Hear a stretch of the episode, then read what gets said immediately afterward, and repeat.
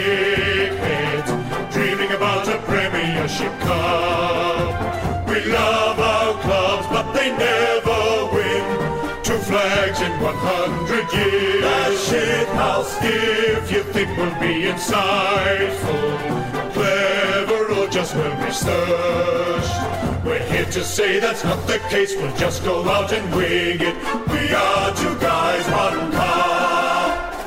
It is a Wednesday, the 16th of September. Welcome to Two Guys, One Cup, an AFL adjacent podcast. My name is Will Anderson. And my name is Charlie Clausen. And well, I kind of get the feeling that as we head towards finals, that your team is on the way up and my team is on the way down, and it has suddenly made me very disinterested in football. I don't want to have to do this podcast through finals if we miss out on percentage. What's the most? I, I haven't looked because here's the thing I, I've been saying all season, and now it's coming back to haunt me that Fremantle are a pretty good team. And I think that that's a tough game for the Bulldogs to have in the final round when we realistically we have to win. I think. Like I, I looked at the percentage, and I'm pretty sure the Bulldogs have to have a fair amount of luck to get into the finals if we don't win against Freo. So I haven't really. You are in form. I mean that the, the difference with St Kilda. So St Kilda is vying against GWS.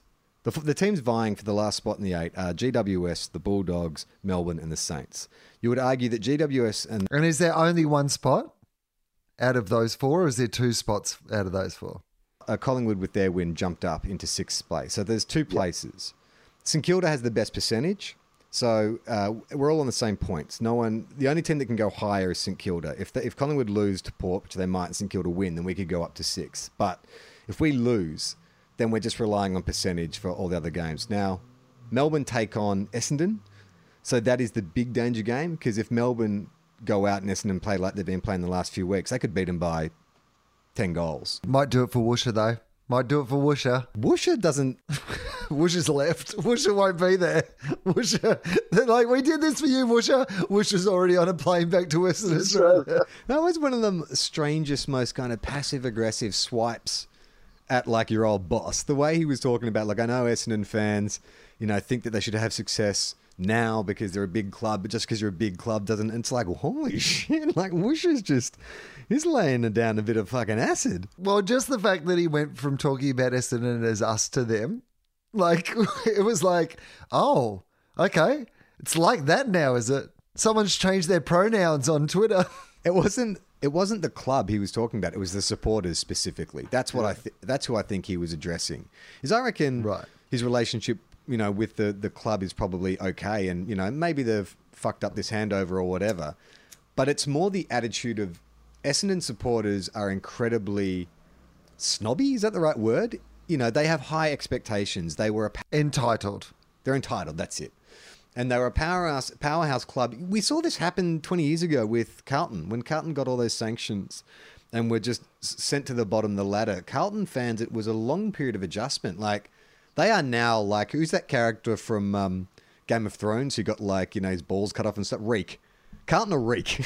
they were once like you know this strutting around, you know, an entitled prince, and then they got their balls cut off and they became this fucking abused dog, ballless reek. That's that's who Carlton are. and I think Essendon don't realise it, but they've been reeked, and so they'll be the new reek.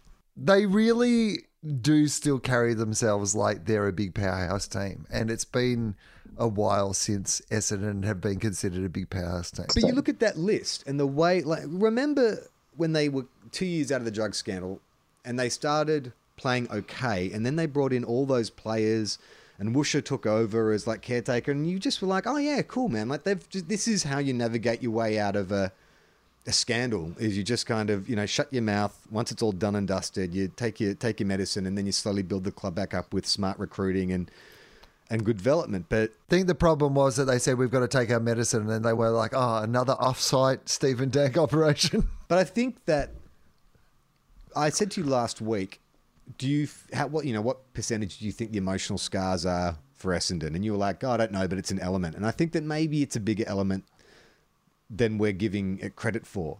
Because psychology around a football club's an interesting thing. I saw it happen at St Kilda after 2010, after losing two grand finals in a row. You could see in that next season, the players were just gone. Like everyone was exhausted. You just got so close, and then this thing happened, and and suddenly they're arguing on the field, and then they're talking about trading out your stars. So that was just like a that was a, a huge drain for a club that had been quite successful. But imagine if your club had been humiliated, you know, and dragged through the back pages for months and months and months, and your favorite son, the golden child, you know, got his crown taken off him. Like that has to have some effect on you going forward, right? You can't just a few few years later just dust yourself off and say it's all in the past. I I couldn't. If it turned out that Bob Murphy or Marcus Bontempelli came back to coach the Bulldogs at some stage, and then there was a similar sort of scandal that yeah kind of stemmed from them, I would be, I, I'd walk away. I, I imagine there were certain fans who walked away, but I think I would walk away. But that, their supporters haven't deserted them. I think it's more, it's more to do with the fabric of, you know, the the administration through to the players, like the actual club. I don't know, like it. Could it be that they don't feel that they were punished enough? Do you know what I mean? Is there some guilt that they came out of it relatively, you know, unscathed? Because it was a fairly quick bounce back initially. There was there was even some you know kind of there was some sort of talk around the idea that they were going to have this like super team because they could you know pay the players the payouts they had to pay them over the drug thing and then kind of you know sneakily take that into account when it came to their contracts and yeah maybe that they tried to to effectively game the system on the other, other way out and they don't think they've been punished enough yeah maybe to be great if they just brought in a psychologist. That's what I want to see with Kingy in the lab. I want to see like a proper psychologist really just like getting into where he thinks everyone's heads at. So last week we pitched the idea of in the lab uh, putting up a 3D Savlagi for Kingy to walk around. now we're saying it's just a brain, like a cross section of the human brain. And Kingy walk around going, well, this is the medulla oblongata, uh, and this is what controls, uh, you know, emotions and rage. Also, could still store guilt. If you look at the differential here, plus six on guilt, minus seven on accountability. So they're in deficit. Yes, absolutely, one hundred percent. Yes, is what I'm saying. That's exactly what I want. I did. That's something that I did not know how much I wanted it until you said it, and now I can't think of anything else. It's the you know, it's the thousandth episode of uh, AFL 360 tonight. They're celebrating, and so I heard an interview today uh, that Kingy did with Gerard uh, uh, Wheatley, Whateley, um, Glenn Wheatley, Gerard Whateley. Uh, so, uh, where Key turned the tables on Gerard, and he asked him the questions, and he took him back to you know how the show came together in the history of AFL 360 and I was just like, oh boy, this is like porn to me. There's nothing I want one of those Saturday Night Live style oral histories behind the show of AFL 360. Like just interviews with everyone who was involved, them telling their side of the story. And how many times do you think there'd be a story from a PA or something who has to knock on Robbo's door, but he's like, they can hear him snoring inside? You know, they, just the faint smell of stale whiskey coming from underneath the door. they just hear snoring. Like, if all they can hear is him snoring, they'd be happy. That's a happy. That's a good day. If he's asleep, you're happy to knock on the door. If you hear any rustling, it's time to walk away. Come back when he's snoring. um. So unlikely couple, uh, Gerard and Robbo, obviously. And so he explained a little bit of how that all happened in the first place. And so Gerard basically was there. You know, he was the one who was there already. And they were trying to come up with a show.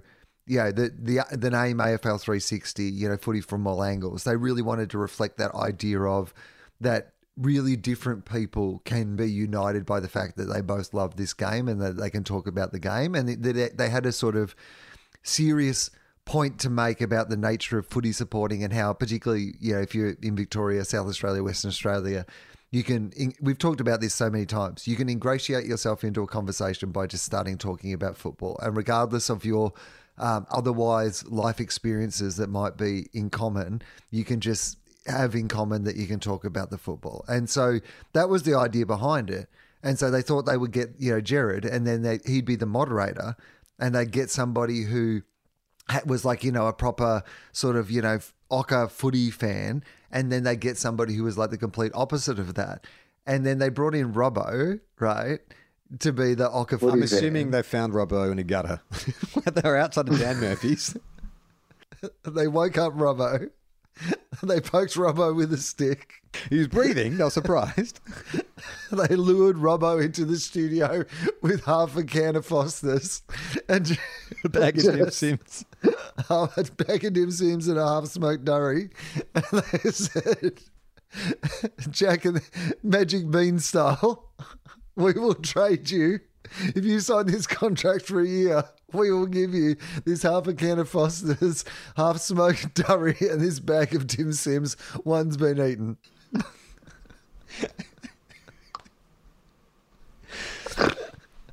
So yeah, so they brought in Robbo, and it turned out that Robbo was so opposite to Gerard that they realised they didn't need someone who was opposite to Robbo.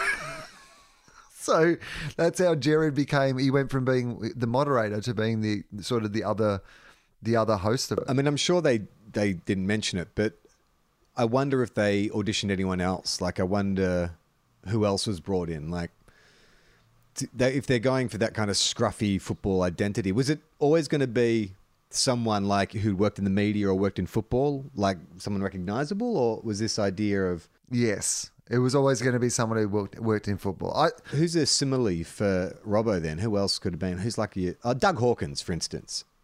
Too, maybe too old. Yeah, I think that Robert. I mean, Robert was chief football writer at the Herald Sun, I guess, probably when they started. Like it would have been about the time he took over. So he's a pretty obvious choice. I'm not sure that you would have. I don't think Robbo was anyone's second choice. I think if you're going to cast like that, Robbo's the exact guy that you want. Like he's got a prestigious football job, but he also represents like a dude in Bay 13. Like, you know, like he has the title of somebody who is highly, you know, intelligent about football, but the demeanor of somebody who you've just woken up from six months of hibernation. The way to describe it, the best way to sum it up, is that Robbo has an assortment of business shirts, but they're all stained with food. and that I think is that sums up. Yes, he's the chief football writer, Including some newspaper. he's never worn, but somehow still have stains on them. Yeah, that's um that's interesting because that's kind of when we, we started our discussion about Robbo and Gerard this year. That's kind of where we started was like this. How did these two come together? And I love the idea of taking the you know uh, articulate erudite uh, football writer and then pairing him with the common man because it's weird though. I don't know that Robbo's opinions. I think Robbo ha- has fairly unique opinions on things. I don't know that he's really the voice of the common man. He's he is a common man who has opinions, but I don't know he's the voice of the common man. If that if that makes any sense. Oh yeah, I don't think he's speaking on behalf of the common man. The only common man that he speaks on behalf of is himself. But in that, his opinions are quite common. Yeah. The common man who lives in his head and tells him, Yeah. "Again, it's not too early to have a beer." Somewhere between the common man and the Neanderthal original man. It's a thousand episodes though. That's um, we're going to up our game. I don't, I don't know how many episodes of Two Guys One Cup we've done, but if we're going to catch those guys, we better get a move on. We better go to five days a week. well, they talked about that because it was weekly early on, and then it, you know, as it got more successful, they obviously went to it being more regular. But Just say the AFL, uh, they get through the pandemic, the sponsors come rushing back, they get a big fucking check, and they're like, Two Guys One Cup, we want you to go one hour, five nights a week. So we take the money, but now we have to fill out five hours a week of football, con- well, of our show. Can we do it? How thin do you reckon all the, cunt, the cunt fiction would get? No, no, no. I mean, like, we've managed to do like an entire year of podcasting by talking about three players, at least one of whom hasn't really played that much. Like, there's actually like hundreds of other players. Like, it's an untapped market for us. We'd need compulsory things. We'd need the AFL to guarantee us that every player in the league would have a player profile. Like that that would be the sort of thing. Like we can't be relied on the current you, there would have to be systematic changes to allow us to to do it. How about this though? How about like if we do get our five nights a week show, like on Thursday night, we have a player on and we do a live player profile where we get to ask them those questions in person. Perfect. I'm, in, but I like to think that I'm in one of those, like I'm in a glass booth next to them with headphones on, and so they give their answer, and then I take off my headphones and I have to guess what their answer was? And then for some reason at the end, we blow around a bunch of notes and you get to grab them. um, did you watch any football on the weekend? I'm trying to think. I was so heartbroken when we lost to the Eagles that I actually, of all the losses we've had this year, that one hurt the most. A, because what was at stake. We'd won that game, guaranteed finals, but also they had six players out. Their best midfield was out. Uh, you know, uh, Jeremy McGovern does his hamstring. He's out for a half. They they're basically down to two guys on the bench, and we still couldn't beat them. We get ten points up in the last quarter, and it's just like, God fucking damn it, God fucking damn it, St Kilda. Like, don't do this to me. You had my hopes up so high, but we chose the latter end of the year to to have our slump. Wrong time of the year to have your slump. Well, except that you've still got time to get out of your slump. You can still win, get into the finals, and roll into them with some confidence. I think. Well, we if we lose to GWS and limp in on percentage, and then get smashed in the first final, I mean, is that? I mean, do you celebrate that year, or do you just be like, "Holy shit"? like we just, we literally, you know, it's like tearing your hamstring in the change rooms and stumbling out to the ring to face Mike Tyson and getting punched out in three seconds. Uh, let me ask you this question. So after this weekend, there's a whole lot of teams that aren't in it anymore. Should should those players, because there's a bit of debate over this, should those players who are now been through the quarantine and you know like are living in a state where you can have a lot more freedom in your life, should they be forced to go back to their home states, or should they be able to like go on their postseason in Queensland? Because the risk being, of course, that like if you go and have a mad Monday and, some AFL players get in trouble, even if they're not playing, that's going to reflect on the AFL and them trying to have their final series, you know, on in Queensland at that time. If I was Gill, I would try and negotiate that no, there's no Mad Mondays till after the grand final. And you can sort of keep the players up there under the guise of, well, we're doing a bunch of kind of like media events or whatever. We need to keep the players up here so we can keep them together for interviews and stuff and stuff we're filming for the website. And then have the players do their Mad Monday after the grand final. So then if they fuck up or get, you know, arrested or whatever and we get kicked out of Queensland, at least we got the grand final. That's that's what I would do if I was Gill. What if, um, because obviously they've had all these hotels for the players. Some of them have been staying on resorts, say like on a golf course or these sort of things. So could you keep, say, the golf course, and then team by team, as they're eliminated, you get checked into the resort that has the golf course, and you can sort of then just like the area is cut off from the rest of society. You can party as much as you want. You can play golf all day. You can, you know, drink and, and whatever you do. But as long as you don't leave the parameters of the golf course. Well, I guess the question is school holidays are coming up mm-hmm. and people can't travel overseas anymore and there might be a family that want to, you know, have a week's break and if all the hotels are taken up by AFL players who aren't working, they're just hanging out. I don't know. I don't know. Can maybe the players have to compromise? The players have to, they can stay at the hotel, but they also have to work as staff, like, you know, casually, a few days a week. So you might see Dustin Martin cleaning up your breakfast. or, you know, I don't know. Two meter, or two meter Peter lives in the Gold Coast. That's not a good example. Like, I don't know, Max King. You just see Max King, like, you know, taking out your rubbish. I think even the people who live on the Gold Coast, yeah, they would have to go into the if once they're eliminated, they have to go into the resort as well. They can't, they can't go home either. We have to have all AFL players contained in this one zone. I mean, in a human rights way, I don't think that the AFL should have any right to send them back when they've gone through all the quarantine process. And if they want to go on a holiday in Queensland, like as long as everybody behaves themselves, there's no reason they should get sent back. But it's how likely you think that everyone will behave themselves that's the problem. Yeah. I mean, I think, from my understanding, Mad Mondays have been cancelled, or like at least clubs are saying that they're not doing, you know, the big sort of pub crawl shit anymore. It's like we're going to have quiet drinks in our hubs. So, I mean, how much? Well, I was going to say, how much trouble can you get into? But then it's like, well, a week ago, two of them took an Uber to a strip club. So I guess a lot. I think they would have to put them in a prison. They need to they need to empty out some prisoners.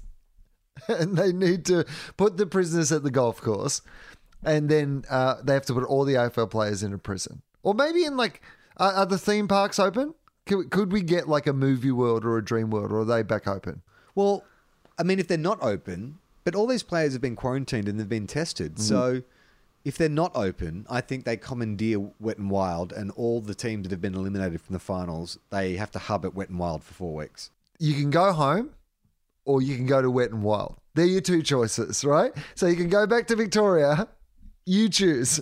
Sleeping on a big inflatable donut, wake up in the morning. We've got two choices, guys. You can return to, return home to lockdown in Victoria, or you can now live at Wet and Wild, unlimited rides. No, not unlimited rides. You get a day pass, but you have to pay for it after that. so they're just losing money hand over fist. Ninety dollars a day that they stay. Well, actually, it's pretty good considering they're setting free accommodation. Do they get free hot dogs, or do they have to pay for those as well? yeah, but only old ones. Like only ones that have to be thrown out. They get free access to those. I imagine like that the uh, people who work at Wet and Wild throw it to them like they're seals. Like you get all the players Yeah. like cordoned up behind, like in a cage. You just throw day old hot dogs over the fence. Oh, oh, oh. Fight them.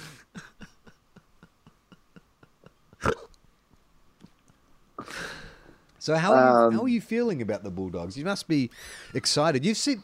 I saw you about three weeks ago, maybe a month ago.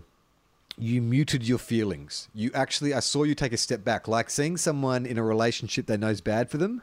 I saw you take a step back from the Bulldogs, and it's like, you know what? I, I don't. I'll never stop loving them, but just for my own mental health, I just need some space. And so I'm just not to, you know, I'm not to check up on them. I'm not to turn off Facebook. I'm to turn off Instagram. I'm just not to follow them around. But surely by now you feel like they've proved themselves. They've become a bit more reliable. Caleb Daniel's putting together an All Australian season. Marcus Bontempelli is amazing. Like you must be feeling some kind of excitement. It must be back a little bit. Like that, they are now. The Bulldogs are standing outside your bedroom with a boombox over their head, playing Sons of the West outside your bedroom window.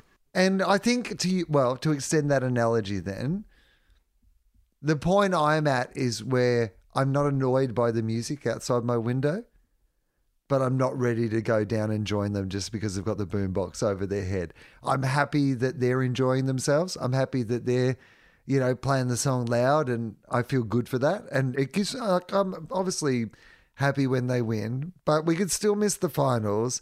And I still think that when we come up against some of those really big teams in the finals, I'm not sure that we have the manpower across the board to really be competitive. But I would love to be proved wrong because no, they when they're up and going, these Bulldogs are so exciting to watch, and there's so much. I mean, it's been great for Bon- Bontempelli. Really has warmed into the season. He started a bit slow, but he's um, like he's had a run of games in the last sort of five or six games where he's just been the player that you expect him to be. And yeah, there's a lot to like about them. And look, you know, I'm willing to get excited about it. Don't get me wrong. Like I, I've got I've got space in my diary for for excitement about the Bulldogs, but I, I'd like to see us get over this weekend. If we can get over this weekend, I, I'm more confident that we'll win the first week of the finals than I am that we'll win this weekend. Does that make sense? Yes, 100%. You are um, you're ahead of the game with your tips for Justin Longmuir. I was listening to a couple of different footy pod- po- podcasts this week where they were discussing Coach of the Year, and Justin Longmuir's name came up multiple times. I was like, ah, Will was ahead of the game on this. You picked it very early. I mean, in one season, he's taken uh, us from who to I think he should be coach of the year. Like we, like at the start of the year when we were trying to name who all the coaches were, we thought he was John Longmire, and now we're saying that he should be coach of the year. Seven wins is not bad. I mean, they've put together a pretty good season. It's Good. funny. There's been a lot of. It's a the difference like a month makes. Like even Adelaide look good now. So Adelaide, I think, are playing Melbourne. I think in the last round, and I'm like, oh no, hang on. Who? I'll just see Melbourne playing. Melbourne Essendon, you said. But who's playing Adelaide? Tigers. Which all of a sudden I'm like, I don't know. Maybe the Adelaide could give them a shake. Although having said that, I don't know if Geelong were really bad or if the Tigers are really good, but the Tigers just look like they just look like the best team going around at the moment. And I know we say this every week. No disrespect to Port Adelaide, you've done everything right this season, but for some reason, just can't get behind you. I didn't know how I'd feel about the Tigers being really good again, and I I'm not into it. I've decided. I've decided that I would prefer to see another team win the premiership than Richmond. I feel like Richmond is the predictable result now. Because they've had the douchebag year where they've just all been douchebags. I mean, part of it, I guess, is that. But I just another part of it where I'm just like, yeah, this is the predictable ending of this show. Like for me now, if Richmond go on and win, you kind of look back on it all and go, in the end, the team who was the best team coming into it was the best team at the end of it. And we did all these different things and we learnt nothing other than the team that was the best team last year is also the best, Best team team this year. But isn't there a I subplot think that's a- of injuries and adversity and, you know, the media coming down on them and all the internals? Doesn't that make it an interesting, different story this If you're a Richmond fan, it does. I think if you're a supporter of Richmond, you would look at this year and you would go, look at all these things we overcame. Richmond, To. Richmond are the hardcore Kiss fan who, like, I will see them for the fucking 25th time, even though to the rest of us, we're like, oh, fuck, they're still, like, every time you see Kiss, it's this completely choreographed, fake interaction. They're always going to point to the audience exactly at this moment. But for a real Kiss fan, doesn't fucking matter. You would go see him, you know, a hundred times in a row if it was the same show. Yeah, I think Richmond would love to see Richmond win. There's no doubt about that. Um, I, I I'd rather see Port win. I don't think Brisbane can win now without Harris Andrews.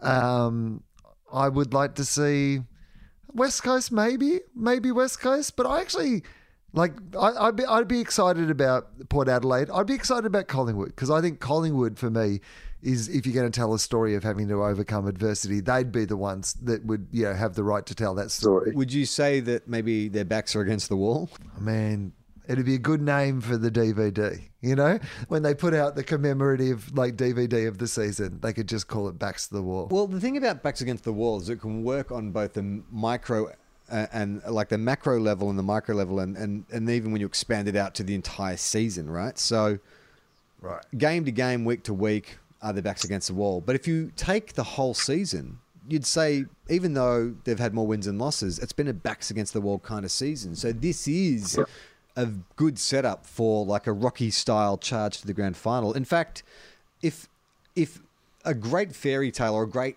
storyline would be Collingwood and West Coast to get there because Collingwood's had injuries all year. West Coast have had a sweet run, but have now had injuries here. If they both get to the grand final, just as Collingwood's bringing back, you know, their star players, just as West Coast get, maybe they bring back McGovern, you know, a bit early, you know, they're, they're both primed with the same story. They've both had injuries at just really, you know, bad times of the year. And it's also the revenge of that one goal win, you know, two years ago. That would be a cool grand final. Yeah, I think it would be a very cool grand final. And, you know, imagine when they make the documentary and they've got that, you know, uh, Robbo column, you know, comes up on the screen where he's like Nathan Buckley's a perennial loser and it's going to define him for all time. And then they win the premiership and then they suddenly go to that shot of Bucks. Like, I, Bucks. Bucks should do the Mark Williams if they do win. He should stand up there in front of that microphone and he should name one by one. He should go, We will start with the airing of grievances. And he should just, I've made a top five of people who said I could not do this. And here's my top five. Well, is that the most romantic story out of the top eight? Just looking at the ladder now. So let's say, let's say the ladder stays now as it is, with the Bulldogs and the Saints taking the final two positions. So Okay. you got Port Adelaide, Brisbane, Richmond, Geelong, West Coast, Collingwood, St Kilda, or the Bulldogs. Well, St Kilda would be the fairy tale, would be the massive underdogs to win, but I don't think that's going to happen. I just I don't see Yep. it at the moment. So then there's the Bulldogs who have done this before. So there is a storyline there that's kind of interesting. And even Mitch Wallis, I saw, Yeah. came out today and said, you know, we're actually pretty confident because we've been in this position before. We were, you know, just in the tail end of the eight and then we just went on a run. So that would be amazing. Like, imagine if the Bulldogs' third premiership came from another fucking Hail Mary run from the bottom of the eight. That's a good story. If if that became our defining characteristic, that we were a team that like maybe would only maybe get into the eight, but then once we were in the eight, you might be in fucking trouble. That would be a fun defining characteristic. Great. Like the scra- and it's such a Scraggers kind of, you know, uh, place to be. And it's like you are the Wolverine of the top eight because others might be more powerful. But you, when you get on a fucking berserker rage, because that's what happened in 2016, right? You guys just fucking went in berserker rage and just out handballed and outran everyone for four weeks. Yep, I love it. You've got me excited. Maybe, maybe I am excited. Um, now I'm standing outside with the boombox. There's two boomboxes out your window. Marcus Bontempelli I was more convinced by him than I was with you guys. All right, so the St Kilda one is the fairy tale. Haven't played finals, so I haven't won another flag since '66. Blah blah blah. The Bulldogs is the Scraggers fucking Wolverine berserker. Collingwood is the uh, you know backs against the wall. West Coast is West Coast. I mean, what is West Coast's story? It's not as compelling as the others. It's they won one in 2018. They've been pretty good form. There's nothing really super exciting about that, is there? Apart from seeing No. Nick Nat play in a premiership. Because I think that's what it is. The opportunity for the players who missed the last one is probably, yeah, we're doing it for those guys. I, I guess that's West Coast. That's Coast not story. very compelling. I've got to be honest with you. It's not as it's not as all encompassing and emotionally dri- uh, driven as the other the other storyline. No, and I think there's like some suspicion that they've had a reasonable run, even though they hated Queensland. They had a lot of games at home, and you know it's been kind of set up for them to do well. It's fine. You like the story would be Nick Nat Nick Nat and uh, Gaff, but but other than that, it's not. But but them making the grand final and losing to Collingwood makes Collingwood's a much better story, right? Like Collingwood's is a good story regardless. But if Collingwood end up playing West Coast in that grand final and reversing the result, then it, there's a compelling reason for for West Coast to be in the grand final. Here's what would make the story interesting. So at the moment, they've got their best midfielders out. Jeremy McGovern is out, looks like for four weeks, but may not come up for the grand final. If they get into the grand final as a ragtag bunch of, you know, they've got six rookies who've less, played less than 20 games and they win, then that is club defining. You know, those players will go down as immortals. They were the the, the baby bombers of 2020. So that would be that would be the only way I would find that storyline very compelling. Yep. If they kept their current their current uh, what do you call it the current team, uh, Geelong I think is the same as West Coast. There's nothing super compelling. No, I th- I think it's I think it's the Ablett and Selwood. Uh, well, there's whispers going around, and I hope it's not true that Joel Selwood might be getting towards the end of his career, even though he's yeah not that old, but because of the hard way he's played and the fact that he played so many games, that and he's just had trouble with injuries over the last couple of years, and so if it was Selwood and Ablett's last Geelong premiership, then and maybe even Hawkins, right? You're getting towards he, he'll probably keep playing for a couple of years, but you know, he, maybe his last chance at playing in a premiership. Seeing those absolute champions, Dangerfield playing in a premiership for for Geelong, I think that's a it's a different story, but it's that's a compelling story. It's that compelling. I'm going to put that in the maybe pile. Uh, Richmond, we discussed, is just been like the douchebag year. So the Lions, what's the narrative around there? It's finally the uh, the the the heir apparent, Kid Dynamite, finally earns his stripes. He's been thereabouts. Couldn't win a final last year, but has come of age. It's a coming of age story. Well, the story of the season is Queensland, right? So Yeah, you're right. the idea that it's like winning it's like Cathy Freeman winning gold at the Sydney Olympics. Like it would have been special if she won that gold medal at the London Olympics, but there was something special about Australia being able to go, we're hosting this event and look at this, you know, we're going to I think it's more likely that Lachie Neale will win the Brownlow and that will be Brisbane's version of, you know, here's our reward for us being central to this story. But overcoming the loss of their best player, to still go all the way and do it. I think you know, I, it, it'd be a pretty fun victory if they won. What about uh, Port Adelaide? Is it just that Kenny came out, Babe Ruth style, pointed to the fence and said, "We've got to make finals. We've got to win it," and they're going to do it? Maybe. You start with that, absolutely. The underperforming team on top of the ladder every round for the entire season, like completely, and the whole time people saying that they couldn't do it, despite the fact that they were the one team that was demonstrably doing it every single week. Travis Boak narrowly misses out on the Brownlow medal. but wins the Norm Smith medal on grand final day in a Port Adelaide grand final. Good story. Charlie Dixon kicks six. Uh, Will, it's time for some mail. And look, the cunt fiction is flowing thick and fast. In fact, I'm just uh, scanning through the emails, and the first five we have are all cunt related. Not all of them uh, stories. Some of them are just questions or input about cunt. So, do you want to get into that? Yep, let's get in. This is from Ben. Uh, hey fellas, long time listener of the pod. I've been loving all the comfort fiction recently, and I thought I would try my hand. Seeing as Nat Fyfe's nickname upon arriving at Fremantle was Avatar, due to his resemblance to the Navi aliens from that movie, I thought it would be only fitting for him to star in a footy themed remake of that film. I hope you enjoy my effort. Go Blues. well, it's appropriate, right? For the Navi Blues, go Blues. In an alternate universe, the game of football is played between different alien species, each living on separate planets. The prize for winning the competition is the rights to use the most advanced spaceship in the galaxy for one year, known as the Premier Ship. Oh, awesome. I'm in. You love a pun, don't you? The people of planet Fremantle grow restless at having never won the competition in all their years of trying. A new leader named Justin Longmuir emerges, claiming that despite their technical abilities, their people lack the necessary grunt and spirit to win the competition. Justin proposes to send their star player, Nat Fyfe, to the exotic planet of Ardonia. Uh, no, Ardenora. Ardenora. Sorry, as in Pandora. Ardenora, where Fremantle have docked one of their spaceships. Ah, that's good. His aim is to locate the source of the native Norphi people's power, the rare and powerful Shinbo- Shinbonatanium, and to extract it to help them gain their first premiership. In order to go undercover and gain the locals' trust, Fyfe must be transformed to look like one of the native blue and white skinned Norphi people. To achieve this, the retired Fremantle veteran, uh, veteran turned scientist Matthew Pavlich. Ah, Pav makes an appearance. that really warms my heart. In the Sigourney Dr. Weaver Pav. role, Dr. Pav uses the latest technology to transform Fyfe into a realistic Pavatar. Here's a Pavatar.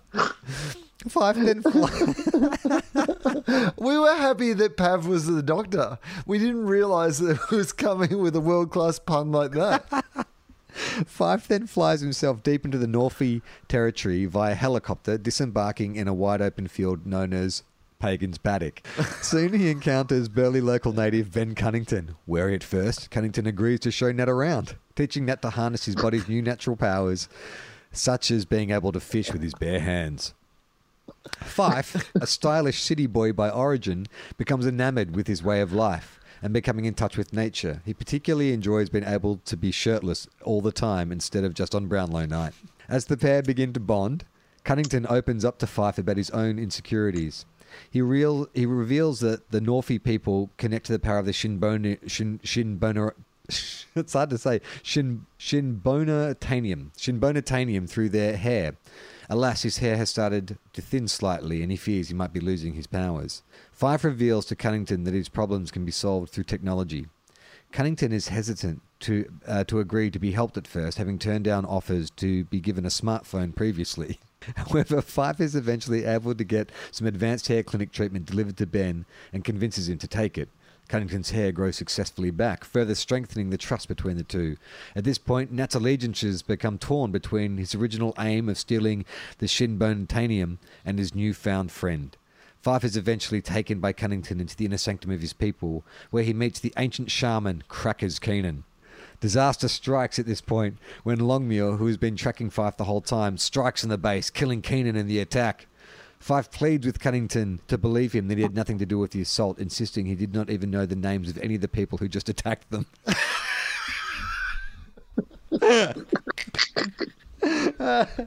Cunnington decides to trust Nat, helping him to complete his transition to become one of the Norphi people. Together, they successfully fight off the invaders, sending them back to dock on their own home planet. Fyfe spends the rest of his playing career with the Norphi, propelling them up the ladder to finish in ninth place for 10 successive seasons.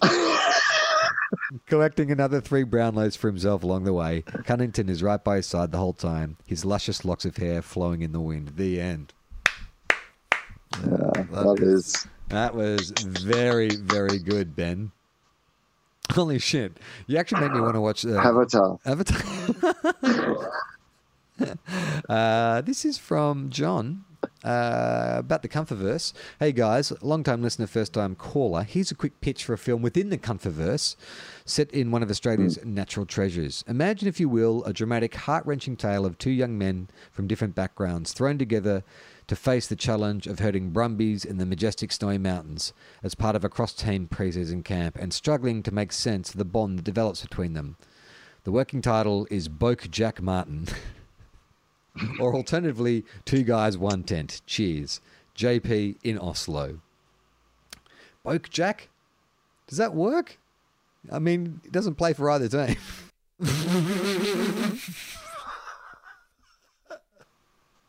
but appreciate the input. Thanks very much. Uh, John writes in. Um, oh, hang on. I just read that. Well, Jack Viney, there's talk that Jack Viney might be lo- leaving Melbourne. So it could be Travis Boak trying to recruit Jack Viney to um, Port Adelaide by taking him on a camping trip. And then it's Boak Jack Mountain. This is from Paul. Uh, subject slash fiction. Will and Charlie, would you be interested in some slash fiction? I have some written. Thanks for the laughs. Uh, no, Paul. I think you can keep that to yourself. I quite like the PG uh, nature of the comfort fiction so far. I'm not really sure I want to get into the slash territory. But, Will, you might have a different opinion. May- Maybe a bonus episode. I don't think it should be part of the main episode, but maybe we could do a little, Two guys, one cup after dark. a sealed section, a little sealed section of our show. feel like we're skating on thin ice as it is, having done a year worth of cunt fiction. And I just feel like Ben Cunnington's the kind of guy who, if he heard about this, could maybe let it go. But I doubt he'd let slash fiction go. You know what I mean? The, no, you're right. Uh, You're absolutely 100% right. We've been. I, I flew too close to the sun, Charlie. For a moment, I thought we could do anything because we've got away with this for so long. I thought we could do anything, but you're right. This is from Ron. Um, a cunt fee practice. Hey guys, thought the Cunnington in rehab with Fyfe storyline needed to be called a comfy comfy practice. Maybe with BT as the wombat. That's all I've got. Cheers. Fatso, Fatso the wombat. G'day, BT. Um, okay, finally we're off uh, a cunt for a little bit. Thank Christ. You don't want to work your cunt too hard, Will. That's all I'll say. This is from Peter. He says uh, the subject is uh, a team that are close to our hearts. Will we've talked about them before, not on this show, surprisingly, on our other show. That could have been champions. Yes. G'day, guys. Thanks for the footy pod that you put out each week. You mean the one we're doing right now? Yes. Okay. Cool. You shouldn't worry about the lack of depth of footy analysis on your show because the Could Have Been Champions are into their 40th year and are up over a thousand shows, and they barely mention the games that have been played each week. They like to hang shit on Collingwood, Hawthorn, and Melbourne, even though their producer is a Melbourne supporter. Recently, they have been creeping into your territory in regards to whether Tom Hawkins has washed his shorts, commenting on how good Tim English's hair looks, and Greg even ranked the worst three mustaches in the league. Also, Simon Whelan is back after retiring from the court and has been getting emails from the St Kilda president. And moving into a bit of Tofop crossover, after Unk introduces the show, Richo mentions that Unk goes straight to the ABC pie warmer. Cheers for a great podcast, Peter. Fuck, man, I had no idea the Could Have Beens are still around. You know what? This is even more disturbing. I think we're the modern day could have been. I think, I think that that's actually what has just been identified. Is not that the could have beens are ripping off our stuff, but we're ripping off theirs. We've never really known where this podcast fits into the footy, footy world, but we are a reboot of the could have been champions. Barry. Uh, subject is Greater Eastern Australia Sport Club Wombats. Hi, Will and Charlie. On the back of the Sir Doug Nicholls round, some teams connect to Australia, or their nicknames, uh, uh, and the nicknames are clear. The Bombers uh, to the airfields, uh, the, uh, the Bombers near the airfields. Fremantle are near the docks. Um, but some don't make any sense. I still don't understand the power. However, I don't think there is a connection to the land. If you could rename each team to meet the local area or an animal of region to the club, uh, for me, my realistic change would be I'd like to see the GWS take on the Wombats as a mascot. Well, I mean, I guess if you can I easily identify an animal, but maybe it should be more what the suburb is famous for. Like, I mean, St Kilda could easily be like, well, for a while, St Kilda could have been like the, the St Kilda hypodermic needles. like, for a while there, if you went down to St Kilda Beach, that's what you'd find. yeah, but I think Richmond would be like, well, hang on, but we're also called the hypodermic needles. So how can we play each other? The bent burnt spoons. um, Collingwood mug- Collingwood muggings. Collingwood baristas. Oh yeah. Like Collingwood's a hipster suburb now. It's like, you know, it'd be some sort of inner city artist or somebody who works in advertising who like, you know, the Collingwood vegan cafes. The Collingwood vegan cafes. Oh yes, there would be the Collingwood Asian fusions. Yeah, the Collingwood almond lattes. This is from Nick. This is another cunt fan fiction. Are you ready for this? It's set in the 80s. Hey guys, one of your American based listeners, I hope you enjoy this completely original Yep. story. Cue the 80s Great. music. Dun, dun, dun, dun, dun. It's 1984. Nat Fyfe and his mother Lucille move to from Grace Lake, Western Australia, to Brunswick, Victoria. Their apartment's handyman is an eccentric but kind of humble Okinawan immigrant named Mr. Lionagi. Nat Fyfe befri- befriends Elizabeth Shue. I love how like you've changed two of the characters' names, but then it's Elizabeth Shue. like Nat Fyfe befriends Or as she's known in our universe, the shoe stutter. yeah the boot stutter. Elizabeth Boot. Nat Fyfe befriends Elizabeth Boot, a high school cheerleader, which draws the attention of her arrogant ex-boyfriend Ben Cunnington, a black belt. Hang on, sorry. Before we go any further, completely miscast. Like, if someone's going to be the arrogant jock, it's Nat Fyfe. If someone's going to be the shy Ralph Macchio new kid at school, it's Ben Cunnington, right? Yeah, no, you're right. It is around the wrong way. Although I kind of like your left of field take on this. You are casting against type. This could be, you know, Keanu Reeves was like a dopey kind of like comedy actor until Kathryn Bigelow put him in Point Break and turned him into an action hero. Maybe you have the insight to turn Nat Fyfe into a nerd and Ben Cunnington into a strutting jock. You know what? I, I'm back on board. You're absolutely right. I think that it's a classic reversal. They're playing against type. They're two people that we've come to identify as being certain characteristics, and you're flipping that on their head, getting Cunnington to be inside the mind of Fyfe and Fyfe inside the mind of Cunnington. It's it's it's like Face Off meets Karate Kid. Uh, draws the attention of her arrogant ex-boyfriend Ben Cunnington, a black belt and a top student from the Kangakai Dojo, where he studies the vicious form of karate. Ben Cunnington and his Kangakai gang continually bully Nat Fyfe. On Halloween, after Nat Fyfe sprays water on Ben Cunnington with a hose, yeah, well, he said it was a hose. Imagine he's got his own, very similar to Chris Evans. Oh, hang on, is that a different podcast we talked about? Different. we- That was a different show we did. It's a callback to a different show that we did earlier tonight. He sprays water on Ben Cunnington with a hose. And his gang pursue Nat Fyfe down the street and savagely beat him until Mr. Lionagi intervenes and single handedly defeats them with ease. And you could see, I mean, I think Ross Lyon would do that in his real life. I imagine if Ross Lyon came a, a bun- across a bunch of bullies like beating up a little kid, he would fucking jump the fence and kick the shit out of him, don't you reckon? Yeah, absolutely. He'd just be like, guys, um, you know, you've got to uh, you got to judge the behaviour, but not the person. And that's what I'm doing right now. I'm judging the behaviour. Amazed, Nat Fyfe asks Mr. Lionagi to teach him karate. Lionagi declines, but agrees to bring Nat Fyfe to the Kangai Kai dojo to resolve the conflict. It's a bit confused, you know what I mean? Like, shouldn't this be, shouldn't this be like Rhyce Shaw taking him to the Kangai Kai Kojo dojo, not the ex-coach for anyway. We'll have a we'll have a notes meeting after this. they meet with their sensei. Maybe Brad Scott, you know, because he was a former North Melbourne person, but he's not there anymore. So he's like disenchanted with. Mr. The club? yeah, Like- Brad, Brad Scott Argy. Yeah.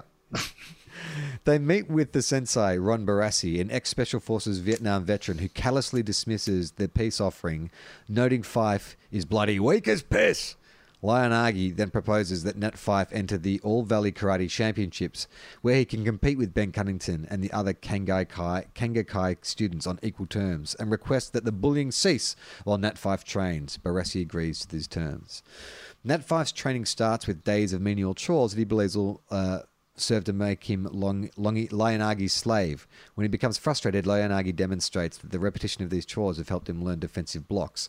So that's just a exactly Karate Kid. You haven't put any football spin on that. That's just exactly Karate Kid, right? Yeah, it would be better if it was things that made him handball better or like. We're being Or there was- incredibly harsh on this person who has put some time and effort to write this thing that stu- like our stupid segment. They've submitted some content and we're picking it to pieces. and from they admitted up the top from a country that did not grow up with that game and the references. But what I was, I'm just going to say a little punch up. It would be great if he was doing a series of drills where he had to remember things, and he eventually learned that he was, you know, giving him the capacity to remember all his teammates' names. Their bond develops. Leonagi opens up to Nat Fyfe about his life that includes the dual loss of his wife and son in childbirth while he's away coaching the 44th Regiment football team in World War II. All right, look, this we'll need to punch up again. We'll do notes at the end of this episode. Through Mr. Leonagi's teaching, Nat Fyfe learns not only karate but also important life lessons such as the importance of personal balance and the humble ways of an introverted extrovert. Ah, there we go. All right, we're back on track. Some football references, some in jokes. All right, we're back on track.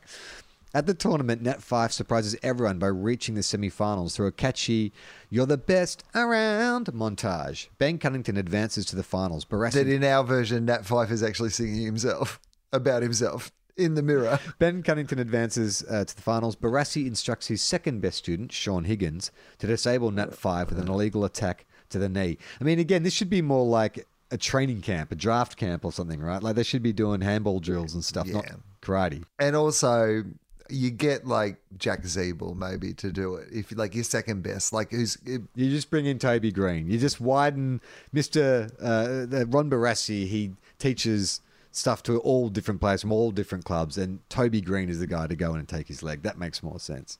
Yeah. Again, we'll send you some notes at the end of the episode.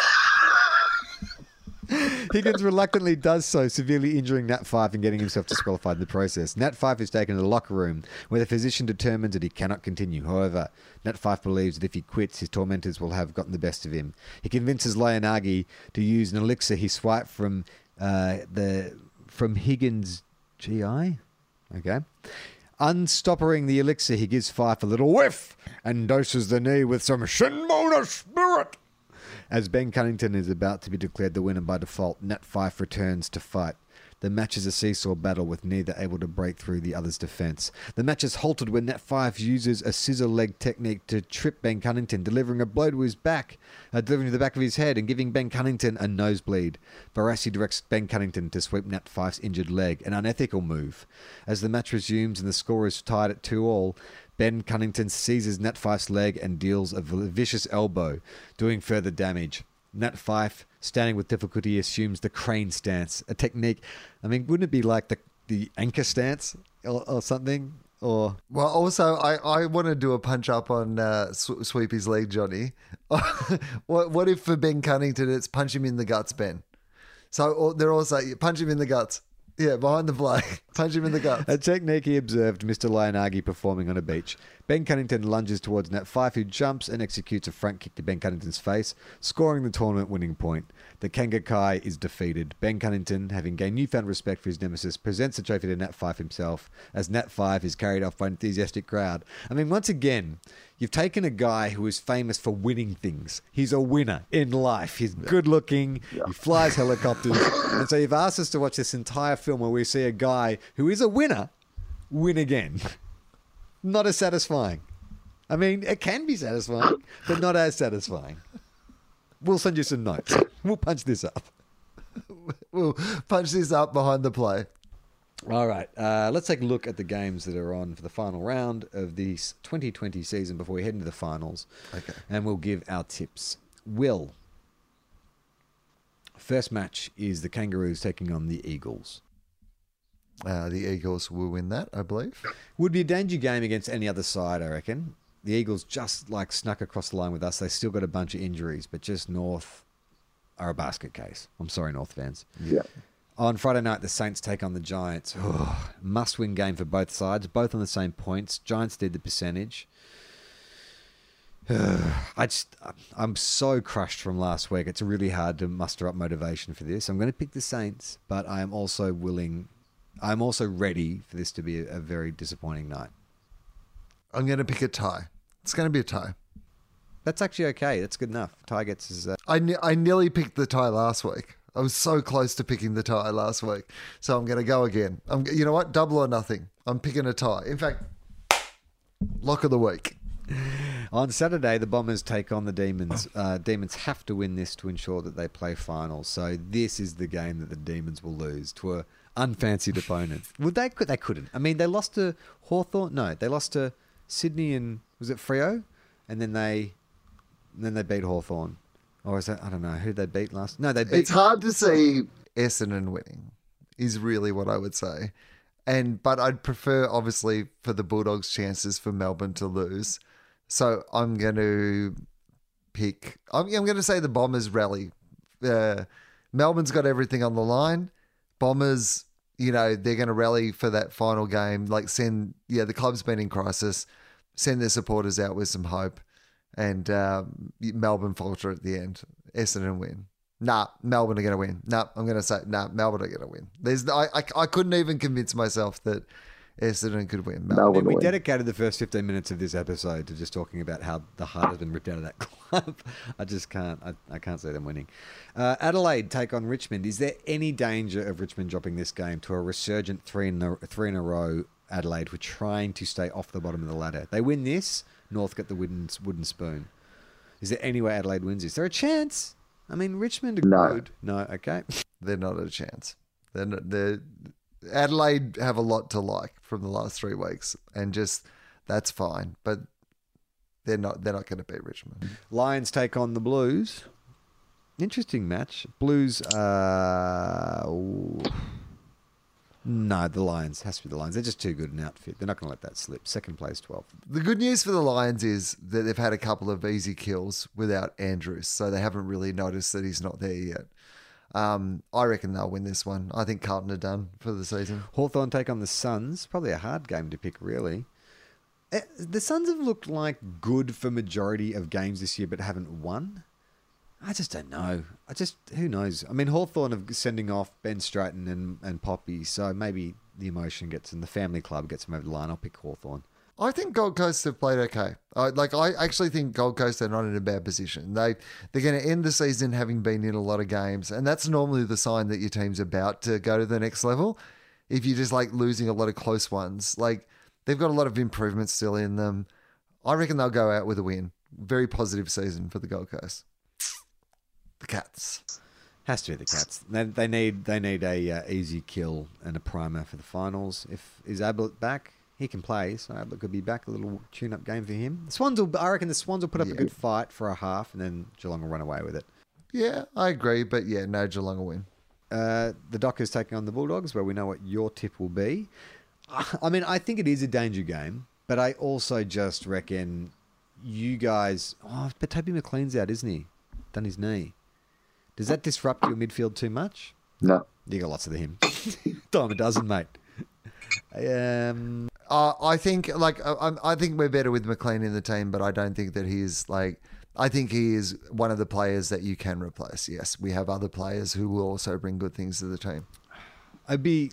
I mean, look, it'd be heartbreaking for you if Fremantle win, but I think the Bulldogs. That's my pick. And the final match is uh, Collingwood taking on Port Adelaide, uh, six versus first. Now, I think I might go against our tightly held principle here of backs against the wall because Collingwood's backs are not against the wall. As we know, they've just regained Jordan De Goey and a few other players, and they might be getting more as they head into the finals. And so I think there is a bit of like, people taking notice of Collingwood again. So their backs aren't against the wall, but I just feel like because they're playing the top team and it's Port Adelaide who have their colours, there's enough there to motivate Collingwood. So I'm going to pick the Pies, and that's my lock of the week. Port Adelaide. I think Port Adelaide. Like if, if Port Adelaide lose this, then they, despite the fact that they go in at the top of the ladder, that people are going to have so many question marks over them in the finals, and they still then are set up for the idea that they could just like get straight sets out of the finals. I think they've got more to gain, and I, Collingwood, Collingwood don't really have that much to gain. I know they do have something to gain by winning, but but they have less to lose. I reckon Port Adelaide. The only thing I'd say is that Port are a team who have built their game around Charlie Dixon, and Collingwood have an excellent defence. So if Collingwood can shut Dixon down, maybe they break even through the middle. You know, their forward line, Collingwood's forward line is a bit suspect, but I don't know much about Port's defence. So I don't know. I think if they can shut down Charlie Dixon, it makes it a much more even contest. Sometimes with players, you know, they're good first up. Like you know, De Goey was good first up, but he might not be able to back it up two weeks in a row. I don't know. I just like I, I want to give Port Adelaide the benefit of the doubt. They've done enough to earn our trust at this point, so I want to give them the benefit of the doubt. In the final round of the year, we'll finally doff our hats to you, Port Adelaide. Congratulations, minor premiers, Port And Adelaide. don't fucking let us down. Yeah. Don't embarrass us, Port Adelaide. Uh, okay, that's it for the show. Um, if you want to check out more podcasts like this, Will and I have a little uh, independent podcast company called Tofop. Uh, you can go to tofop.com to check out other podcasts that we do. Will has one called Willosophy, where he interviews really interesting, smart, and sometimes funny people. Who's on this week, Will? Uh, Beth Stelling, who's a US comedian who I think is very hilarious. It was on a Monday, and this Friday there is a new episode uh, with Claire Bowditch, and it's it's actually a really fantastic episode. She she recently lost her mum during the middle of this pandemic, and you know she talks quite lovingly and openly about what that experience was like. So I do recommend checking that one out when it comes out on Friday. And we had uh, another podcast called Tofop, which is pretty much this, but with like less footy chat. And uh, it was a very funny episode. Will uh, found an article about a bunch of anti 5G activists. so we spent quite a bit of time breaking down the signs that were photographed at the protest. So you can check that out at tofop.com. And I have another podcast I do with Osher Günsberg called Dad Pod, which is coming back for season two next Wednesday. Um, so Osh and I, we've done a little bonus episode for Father's Day you can find online.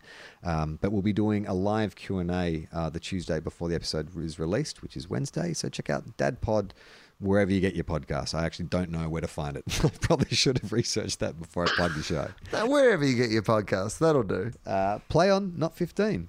Ball. We are two guys, one cup.